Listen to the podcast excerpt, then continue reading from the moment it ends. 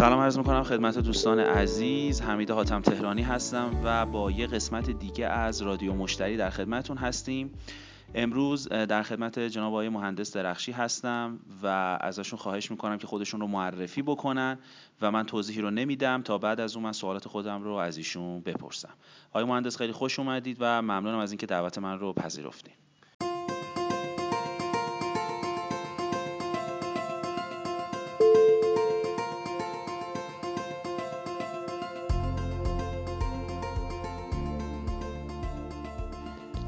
دست شما درد نکنه. بنده درخشی هستم.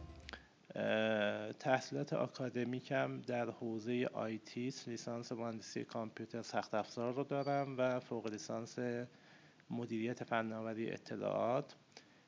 در حوزه تخصصی متخصص مدیریت خدمات هستم روی framework ITIL و تو زمینه مدیریت پروژه هم روی چارچوب پی ام باک تسلط کامل دارم. در خدمتون هستم.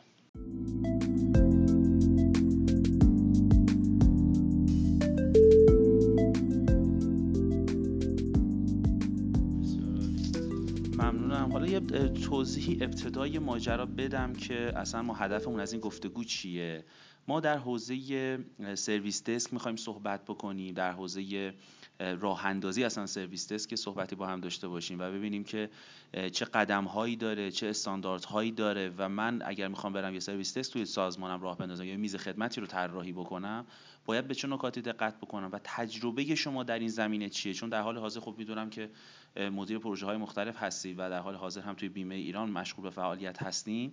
می‌خواستم بدونم که در حال حاضر شما به چه شکلی این رو به بهترین شکل تونستی توی بیمه ایران استقرار بدید و چه خروجی ها و فیدبک هایی ازش گرفتین و یه توضیحی در خصوص این تجربه به ما بگید که من در واقع صاحب کسب و کار که می‌خوام برم اینو راه اندازی بکنم به چه چیزایی دقت بکنم چه نکاتی تو کار مهمه چه مشکلاتی ممکنه به وجود بیاد چه استانداردهایی رو باید رعایت بکنیم؟ چون این استانداردم خیلی مهمه که متاسفانه اصلا بهش دقت نمیشه. بله همونطور که فرمودید تخصص اصلی من توضیح مدیریت خدمات هستش و سرویس دسک یا میز خدمت به عنوان یکی از اجبارهای پیاده سازی مدیریت خدمات تو هر سازمانی هستش. برای پیاده سازی سرویس دسک ما از چارچوب ITIL تو کل دنیا بهره می‌بریم.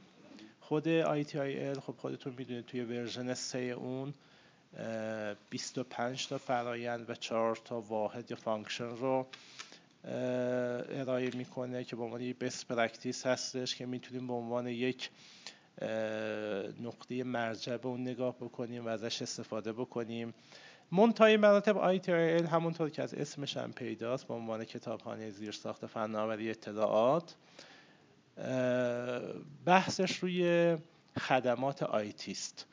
ولی با توجه به اینکه خودش framework ه و میگه customize بکنید من رو و استفاده بکنید من این framework رو توی زمینه service management فارغ از IT یعنی هم بحث های IT سازمان ها و هم بحث های غیر IT اون رو یعنی خدمات کسب و کار دیگر رو روش استفاده کردم.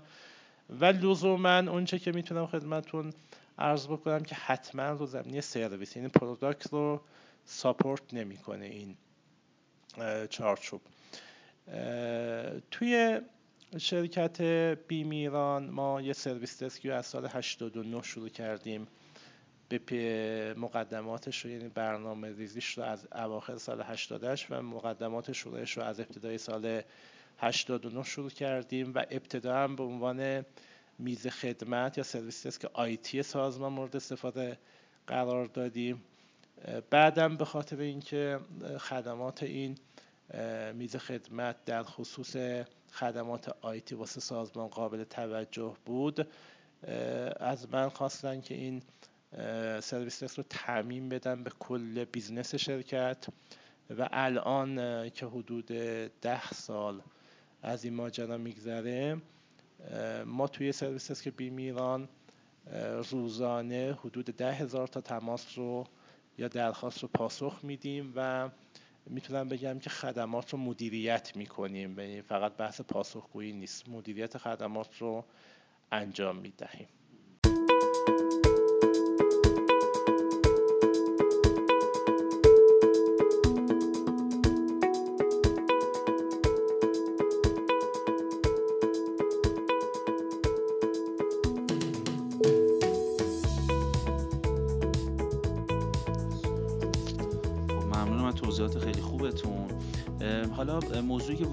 که توی حوزه توضیح دادین حالا خدمات آیتی و حالا انتخاب نرم افزارش اگر بخوایم صحبت بکنیم برای انتخاب نرم افزار توی این حوزه باید به چه چیزهایی دقت بکنیم؟ چون یکیش بخش بخش در واقع مدیریت تماس ها هست یکیش هم بخش مدیریت درخواست های مشتریانه.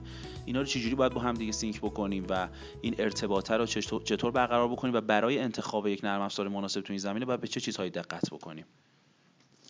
به نکته قابل توجه اشاره کردید. منتها قبل از اینکه من به سوال شما جواب بدم می‌خوام این نکته رو خدمتتون عرض بکنم که ابزار یا نرم افزار داخل هر service desk که لزوما لازم نیست. یعنی شما می توانید فرایندهای چه IT چه فرایندهای داخل واحدی function service desk تون رو طراحی و استفاده بکنید. بعد اگر لازم بود که قطعا تو سازمان های بزرگ لازم خواهد بود بتونید برای automate کردن این فرایندها از ابزار استفاده بکنید. چون خیلی از سازمان ها ابتدا به فکر خریدن نرم افزار بدون اینکه فرایندهاشون رو احصا بکنند فرایندهاشون رو شناسایی بکنند یا اینکه best practice ها رو پیاده سازی بکنند حوزه فرایندی میان دنبال خریدن نرم افزار و وقتی نرم افزار استفاده می‌کنند چون غالبا نرم افزارهای این حوزه فرایندی است و قول پیکر هستش تو کار پیاده سازی اون میمونند. برای پیاده سازی یک سرویس دسک بایستی ابتداعا به این نکته توجه بکنیم که این سرویس دسک بایستی خدماتی که به صورت متمرکز یا یک پارچه از سازمان ارائه می شود می‌تونه ساپورت بده. یعنی خدمات غیر متمرکز رو که در سراسر دنیا یا سراسر کشور می‌خواد ارائه بده به خاطر اینکه تو مدیریت اون خدمات هیچ نقشی ندارد نمی‌تونه قطعا وقتی نقشی ندارد مدیریت بکنه و ارائه بکنه. این یک نکته.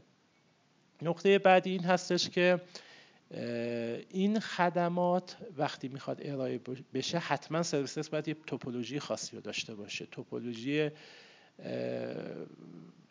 همونطور که ITIL عنوان می‌کنه توپولوژی های مختلفی تو زمینه انتخاب سرویس وجود داره. یکی از این توپولوژی ها از دیدگاه نوع service desk هستش که اینکه آیا 24 ساعته باشه آیا service desk های مختلفی باشه یا یک service desk باشه متمرکز یا غیر متمرکز باشه. به عنوان مثال تو کشور ما می‌تونه service desk های استانی باشه یا منطقه‌ای باشه یا اینکه نه سرویس دسکی باشه که به صورت متمرکز از یک مرکزی که لزوما می‌تونه شهر تهران باشه یا شهرهای دیگه رو انتخاب بکنن. استفاده بکنن که هر کدوم از این توپولوژی ها مزایا و معایبی داره که باید به اون توجه داشته باشن. نکته دوم این که سطوح مختلف سرویس دسک رو باید بتونن شناسایی بکنن. خود سرویس دسک از دیدگاه ITIL سطح اول تماس و مواجهه با مشتری هست. که درجه خبرگی می‌تونه داشته باشه درجه خبرگیش می‌تواند از سطح 30 درصد 50 درصد و 70 درصد باشه. بیشتر از 70 درصد رو پیشنهاد نمی‌کنه. منتهای مراتب با فرهنگ داخل کشور ما یه مقدار سنخیت ندارد. ماها در داخل کشور با متخصصینی که تو این زمینه مواجه هستیم. معمولا درجه هوش بالایی دارن و دوست دارن که تمامی سرویس از A تا Z یاد بگیرن و ارائه بکنن و کمتر از اون رو قانع نمیشن. ولی پیشنهاد خود best practice حداکثر 70 درصد درجه خبرگی هست. به دلایل مختلف که یکی از اون دلایل می‌تواند وقت زیادی باشد که حل یک مسئله تخصصی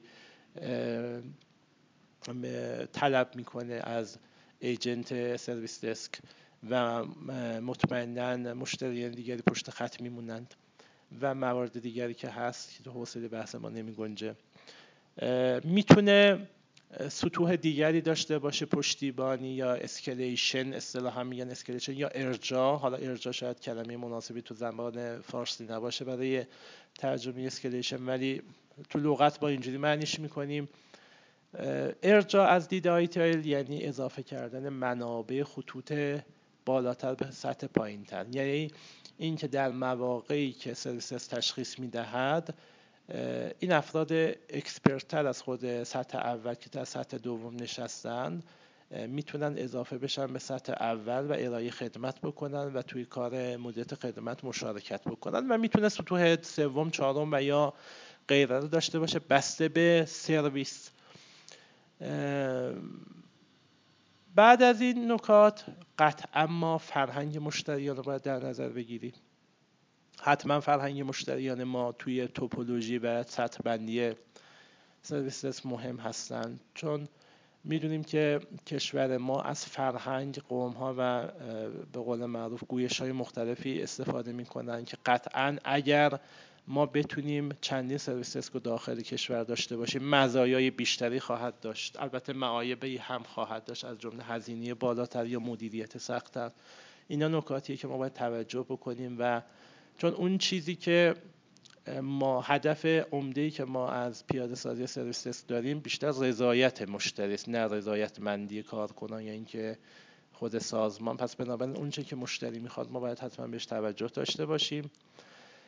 و نکته آخر که تو پیاده سازی سرویس ما باید توجه داشته باشیم فرایندهای داخلی خود سرویس دسک هستش. یعنی بدون اینکه ما فرایندهای داخلی که هیچ مبنایی در هیچ به قول معروف فریم ورکی ندارد ما اینها رو می‌تونیم از علوم مختلف مثل علوم ارتباطات برای ایجاد ارتباط با مشتریان ما اون که ما با مشتری چگونه صحبت بکنیم که باعث خوشنودی و شعف مشتری بشود؟ یا اینکه فرایندهای ارجاع یا escalation داخلیمون چه شکلی باید باشه؟ و یا اینکه آنالیز فرایندهامون چه شکلی باید باشه؟ اینا مواردی هستن که ما باید حتما داخل service desk مون رعایت بکنیم تا بتونیم یک service desk مناسب و اونچه که مشتری می‌خواد انتظاراتی که از ما دارد رو بتونیم محقق بکنیم.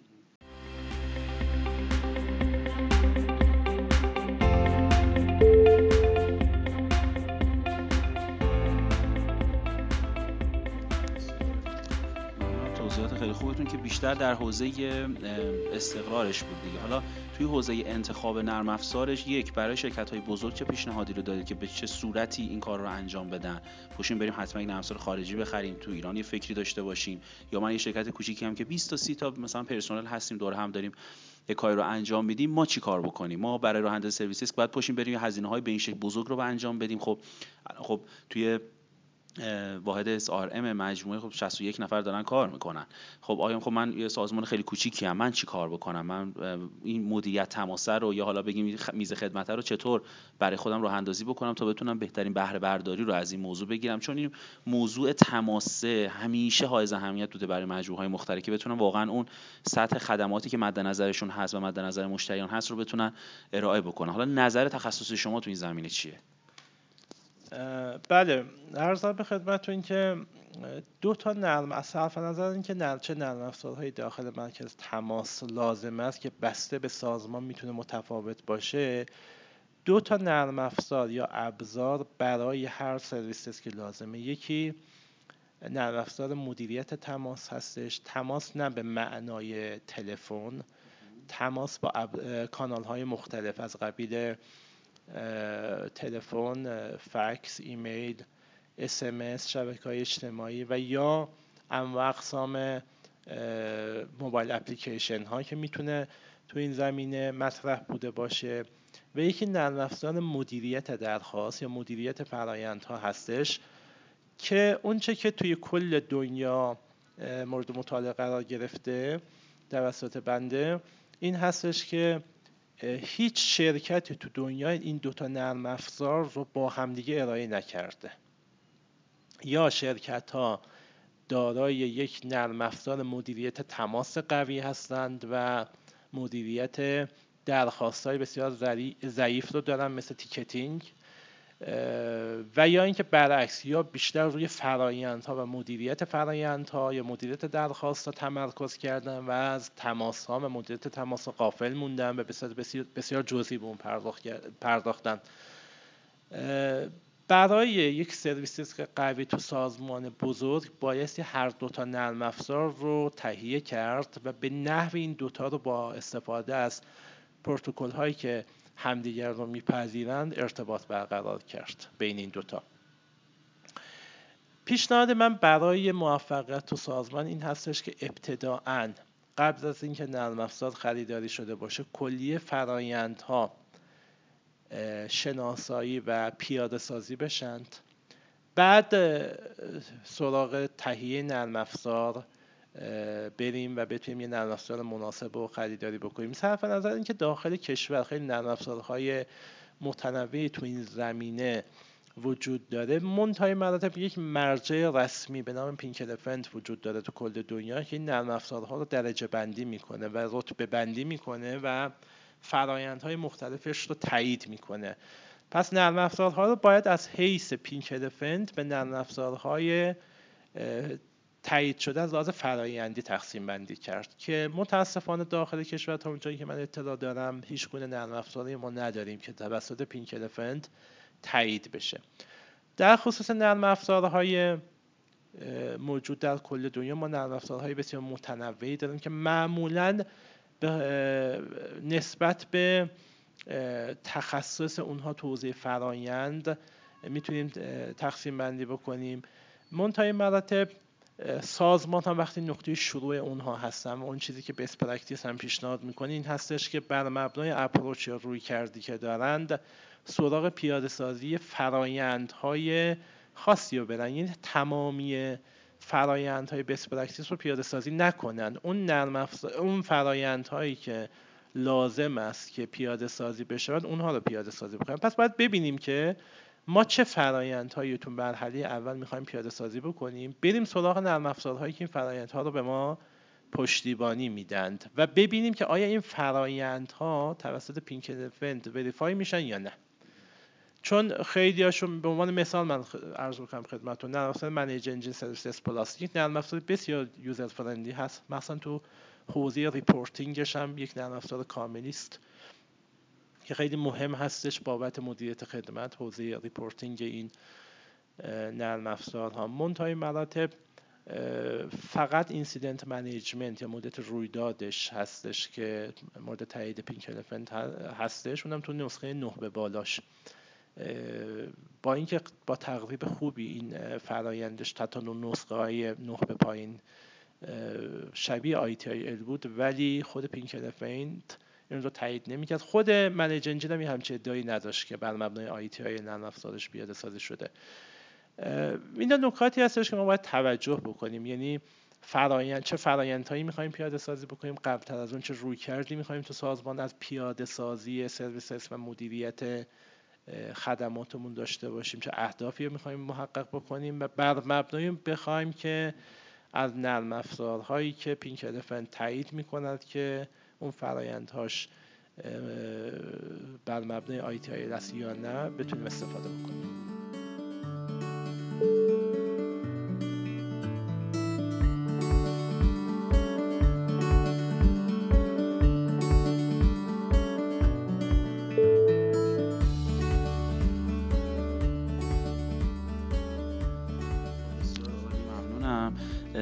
ما در حال حاضر تا قبل از اینکه فرآیندها رو شناسایی نکردیم و این کارها رو انجام ندیم به سمت خرید نرم افزار نخواهیم رفت و خب کار اشتباهیه. خب برای شرکت های کوچیک پیشنهادتون چیه؟ یعنی اون شرکت ها همین روند رو پی بگیرن یا برای انتخاب نرم افزار یه روند دیگه رو داشته باشن؟ به سمت آیا مثلا سیستم های مثل حالا نمی‌دونم وایپ پلاستیکس و امثال هم خیلی ساده هستن الان تو کشور به اون سمت حتما باید بریم یا نه؟ ما حتما با یه سانترال Panasonic هم می‌تونیم اون میز خدمت رو راه اندازی بکنیم به صورت تلفنی خدمات بدیم. و پیشنهادتون چیه تو این زمینه؟ بله قطعا راهکاری که من خدمتون ارائه کردم ویژه شرکت های بزرگ بود. تو شرکت های کوچیک بحث هزینه خیلی مهم هستش. چون اکثر نرم افزارهایی که معمولا فرایندهای پینک دفنتی رو وریفای می‌کنند خیلی قیمت ها و ساپورت خیلی از لحاظ هزینه بالایی دارند. از لحاظ تکنیکال هم خب قطعا با توجه به سرورها و سیستم عاملی که دارن یا خود اپلیکیشن که با پروتکل های ارتباطی که دارن ساپورتشون متخصصین رو می‌خواد که هزینه های بالایی یا قطعا طلب خواهند کرد برای رفع مشکلات احتمالی و یا پیکربندی نرم افزارها. شرکت های کوچک من همونطور که در مورد شرکت های بزرگ گفتم ابتداعا بایستی روی کرد خودشون رو از پیاده سازی service desk مشخص بکنن. کتب مرجع ITIL یک کتب کمکی رو به شما ارائه می‌کنه که در اون approach های مختلفی رو عنوان می‌کنه. به عنوان مثال اگر approach service support داشته باشیم یا approach service delivery یا approach های مختلفی رو داشته باشیم تعدادی از فرایندهای خاصی رو برای پیاده سازی پیشنهاد می‌کنه که بر مبنای اون هزینه‌ای که می‌تواند شرکت بکند ارزش افزوده که دارد می‌تواند اون تمام یا بخشی از این فرایندها رو پیاده سازی کنه و بر طبق اون نرم افزار تهیه بکنه. برای شرکت های کوچک نرم افزارهای قفل شکستی وجود همونطور که شما فرمودید مثل الاستیکس استریکس یا موارد مشابه اون که می‌تواند با هزینه های بسیار ناچیزی تهیه بشن. در مورد خود با مدیریت خدماتشون می‌توانند در نرم افزارهای دیگری استفاده کنن یا نرم افزارهای داخلی استفاده بکنن که لزوما من پیشنهاد می‌کنم از نرم افزارهای فقط ticketing استفاده نکنن یعنی نرم که واقعا فرآیند چون استفاده از فرایندهای verify شده توسط Pink Elephant به شما در آخر ابزارهای قدرتمندی خواهد داد که بتونید کاملا خدمتتون رو مدیریت بکنید. همونطور که عرض کردم باید اپروچ اول مشخص بشه. یعنی نمیشه یک نسخه واحد به همه شرکت های کوچک رو داد بر مبنای اپروچ بر مبنای هزینه که می‌خوان بر مبنای اهدافی که می‌خواین از پیاده سازی سرویس دسک داشته باشند. اینها مواردی هستند که حتما باید مورد ملاحظه قرار بگیرن تا بتونن یک نرم افزار مشخص و قابل استفاده واسه سازمان خودشون تهیه بکنند.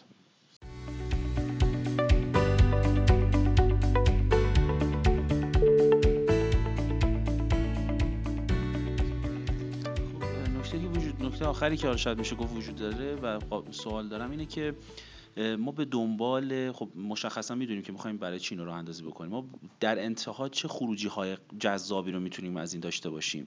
که هم برای هیئت مدیره و مدیر عامل جذاب باشه هم برای خودمون جذاب باشه. یه نکته که خیلی برام مهمه. یعنی تهش دوستان بدونن که آقا ما به چی می‌رسیم؟ این خیلی مهمه. چون آقا خب خیلی جاها ما داریم میگیم آقا سی آر ام سی آر ام ولی یه جاهایی مثلا یه سازمان ممکنه بگه آقا من اول می‌خوام مثلا به خاطر این روی کردم می‌خوام این کارو برم اول انجام بدم. پس اول ببینیم چه چیزهایی رو می‌تونه ببینه در انتها. و مورد بعدی اینه که اون اهمیت پایگاه دانش رو هم پیشنهاد می‌کنم یه اشاره بهش بکنید که اون پایگاه دانشی که به وجود میاد چه کمکی به پرسنل می‌کنه چه کمکی به مجموعه می‌کنه و از اون چه استفاده هایی رو ما می‌تونیم بکنیم.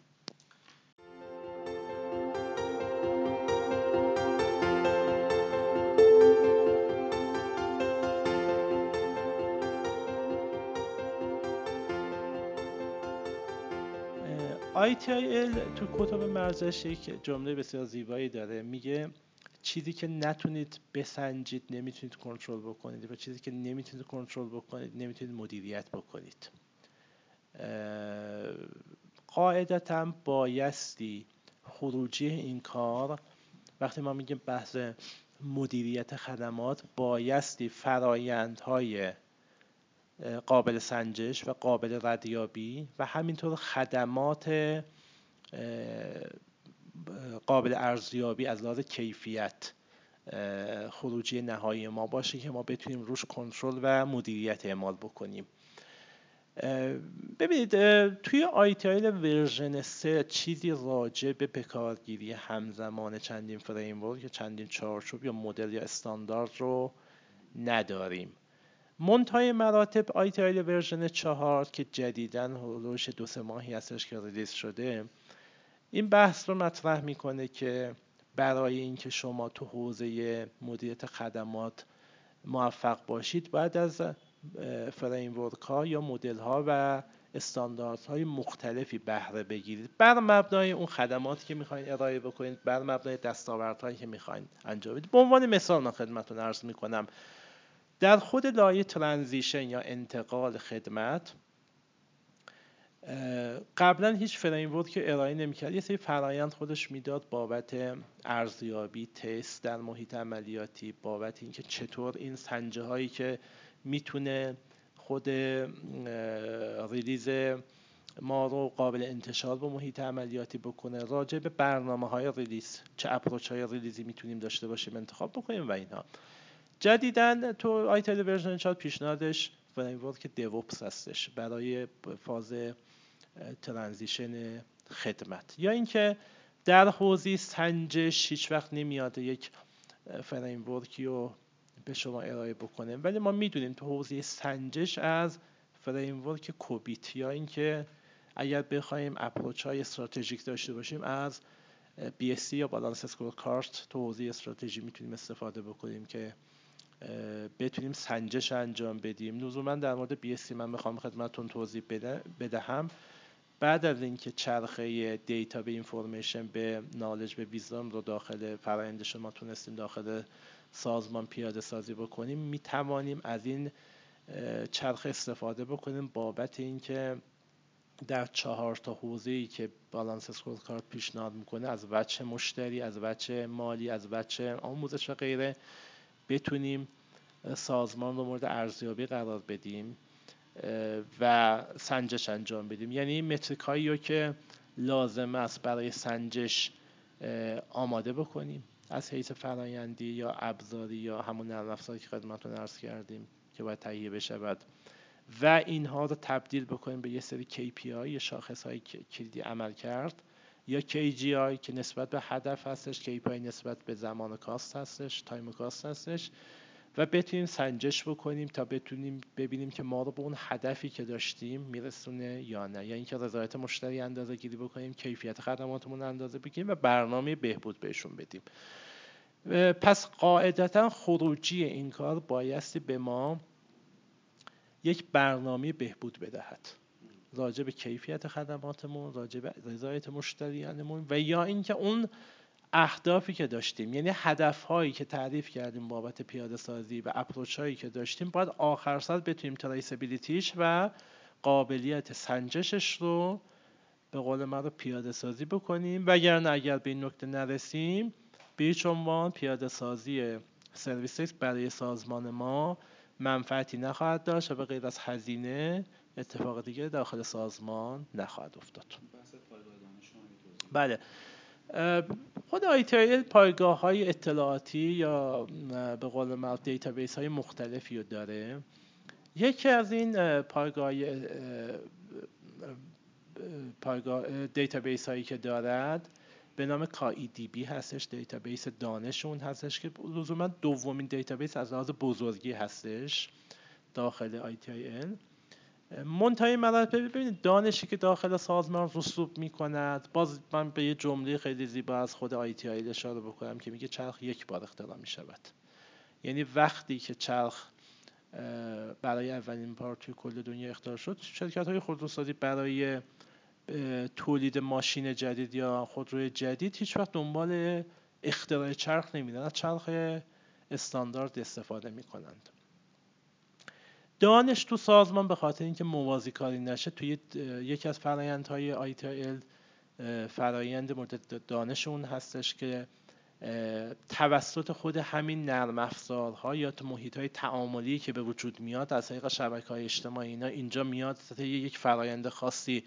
ذخیره می شود و هم توسط ایجنت های سرویس در هنگامی که می‌خواهند درخواست یا مورد رسیدگی قرار بدهند مورد استفاده قرار می‌گیرد. هم توسط خطوط بعدی تخصصی و همین که توسط مشتریان. خب یعنی database پایگاه دانشی که به وجود میاد کاملا مورد استفاده قرار می‌گیره توسط بخش های سطوح مختلفی که تو سرویس خدمتون عرض کردیم. ابزارهایی هم که ما انتخاب می‌کنیم معمولا این فرایند رو بایستی داشته باشد داخل خودش.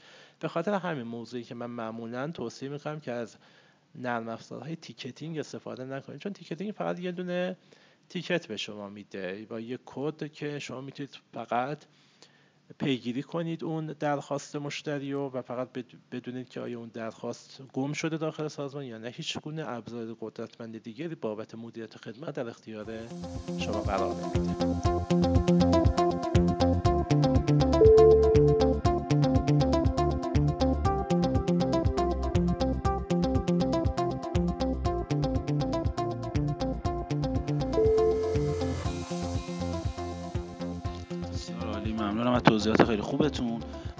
خب من تشکر می‌کنم ازتون و خب در انتها اگر تعمل دارید به ما کتاب معرفی بکنید یا پیشنهاد می‌کنید که ما چه منابعی رو بهش مراجعه بکنیم برای اینکه بخوایم یه میز خدمت رو راه اندازی بکنیم.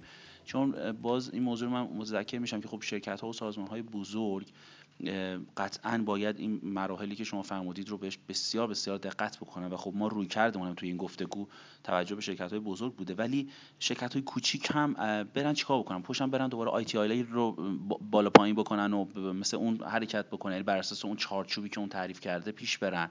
یا نه شما میگه مثلا این دو تا سه تا چیز رو بهش دقت بکن. همین دو سه تا نکته رو برو جلو. بسته نمی‌خواد بقیه‌شو رو ول کن. یعنی حوزه تخصصیشو ول کن دیگه. تو فقط این دو تا نکته رو فکر کن تو مثلا اون آدم مثلا یه افزار هلو داره توی مجموعهش و یه وبسایتی داره و یه مثلا کار خیلی ساده رو داره انجام میده و حالا می‌خواد اینو رو اندازی بکنه و حالا شنیده که یه همچین چیزی خیلی خوبه بتونه خدمات خیلی بهتری رو به مشتریاش عرضه بکنه. حالا اومده مثلا یکی هستش که رفته لوازم خودرو وارد کرد یدکی وارد که می‌خواد توضیح خدماتش مثلا رو داره پخش و توضیح می‌کنه می‌خواد یه میز خدمت کوچیکی رو برای خودش رو اندازی بکنه. من چیکار بکنم؟ من به چه چیزهایی باید دقت بکنم؟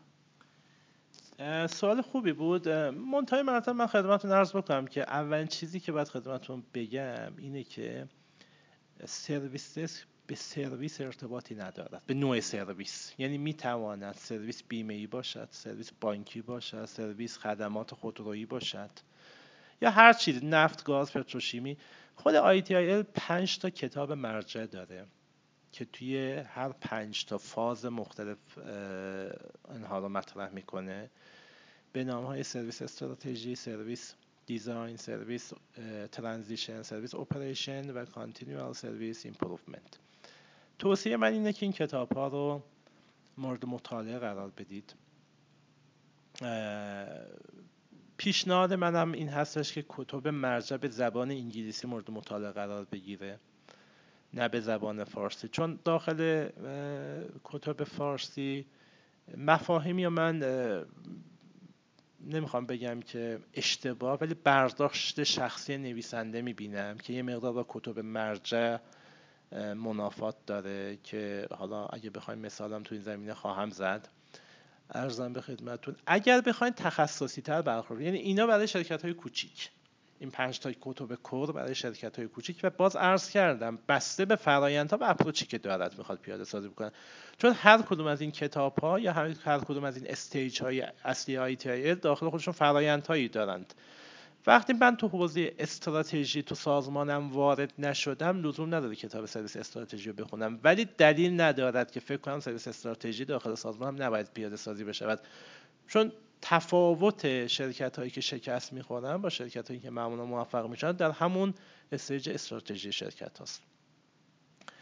اگر بخواین سازمان های بزرگی خورده تخصصی تر برخورد بکنن یه سری کتاب پنج تا کتاب کپابیلیتی بیس داره.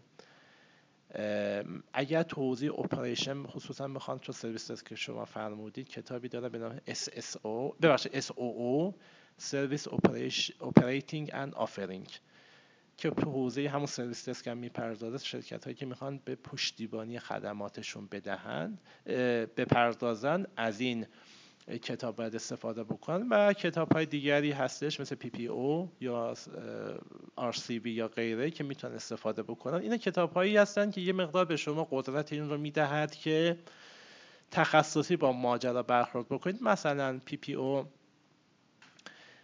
به این موضوع می‌پردازد که اگر شرکتی بخواهد یک پروژه آیتی بیس بگیرد چه کار باید بکند؟ خب یعنی خیلی تخصصی تر هستش که بایستی تو این حوزه مورد مطالعه قرار بگیره وگرنه برای شرکت هایی که بخوان موارد مقدماتی پیاده سازی سرویس رو داشته باشن چه کوچیک چه بزرگ همون پنج تا کتاب اصلی که من خدمتون عرض کردم کافی به نظر می‌رسد.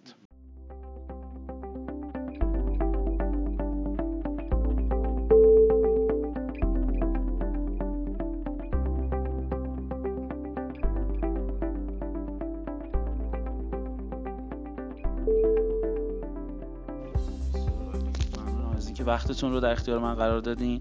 اگر صحبت پایانی دارید یا تجربه خاصی رو می‌خواید مطرح بکنید که بعد باز بهش دقت بکنید توی استقرار بحث سرویس توی سازمان ها اون رو بگید و اگر نه که ممنونم از اینکه حضور پیدا کردید. نکته پایانی دارید اگر بفرمایید ممنونتون میشه.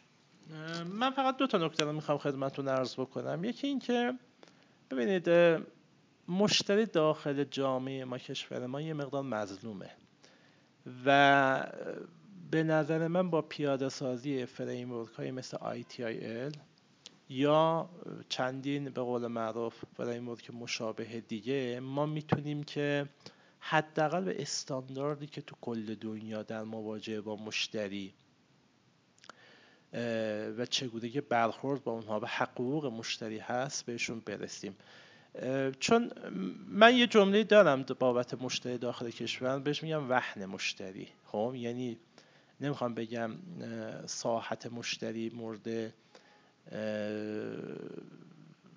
ظلم قرار می‌گیره یا پایمال میشه حقوقش. می‌خوام بگم مشتری در کشور ما مورد وهن قرار می‌گیره. یعنی هر جایی که شما به عنوان مشتری وارد میشه چه کسب و کارهای کوچیک از سوپرمارکت محلتون گرفته تا آژانس سر کوچهتون تا کسب و کارهای بزرگ مثل سازمانهای بزرگ دولتی مثل سازمان امور مالیاتی یا غیر بانک ها بیمه ها مراجعه می‌کنید. احساس می‌کنید که به عنوان مشتری هیچ حقوقی ندارید.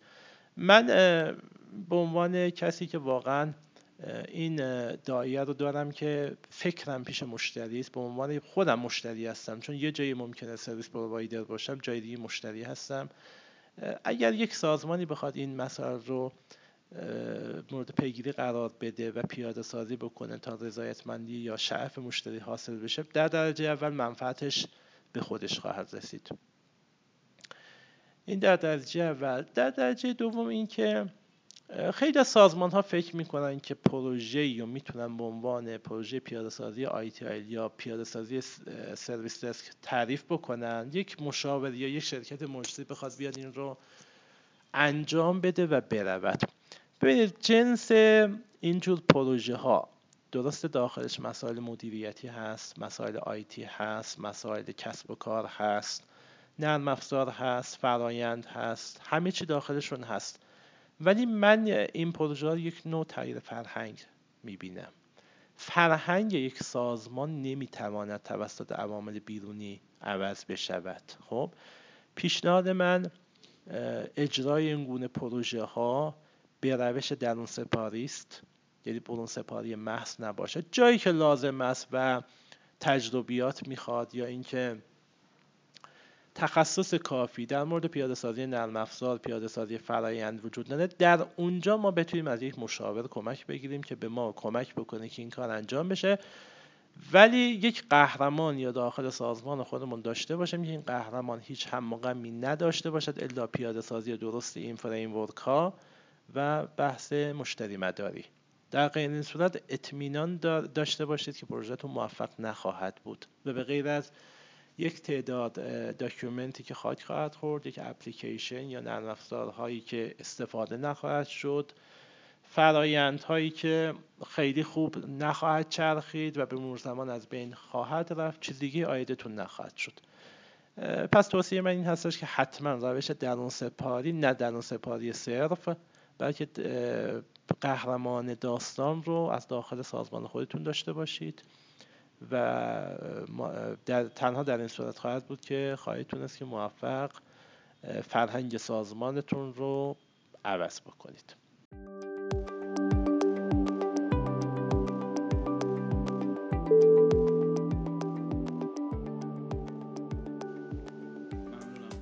ممنون از وقتی گذاشتین و خدا نگهدارتون. من هم متشکرم امیدوارم که این عرایز بنده تونسته باشه به شما بزرگواران کمک کرده باشه. خدا نگهدارتون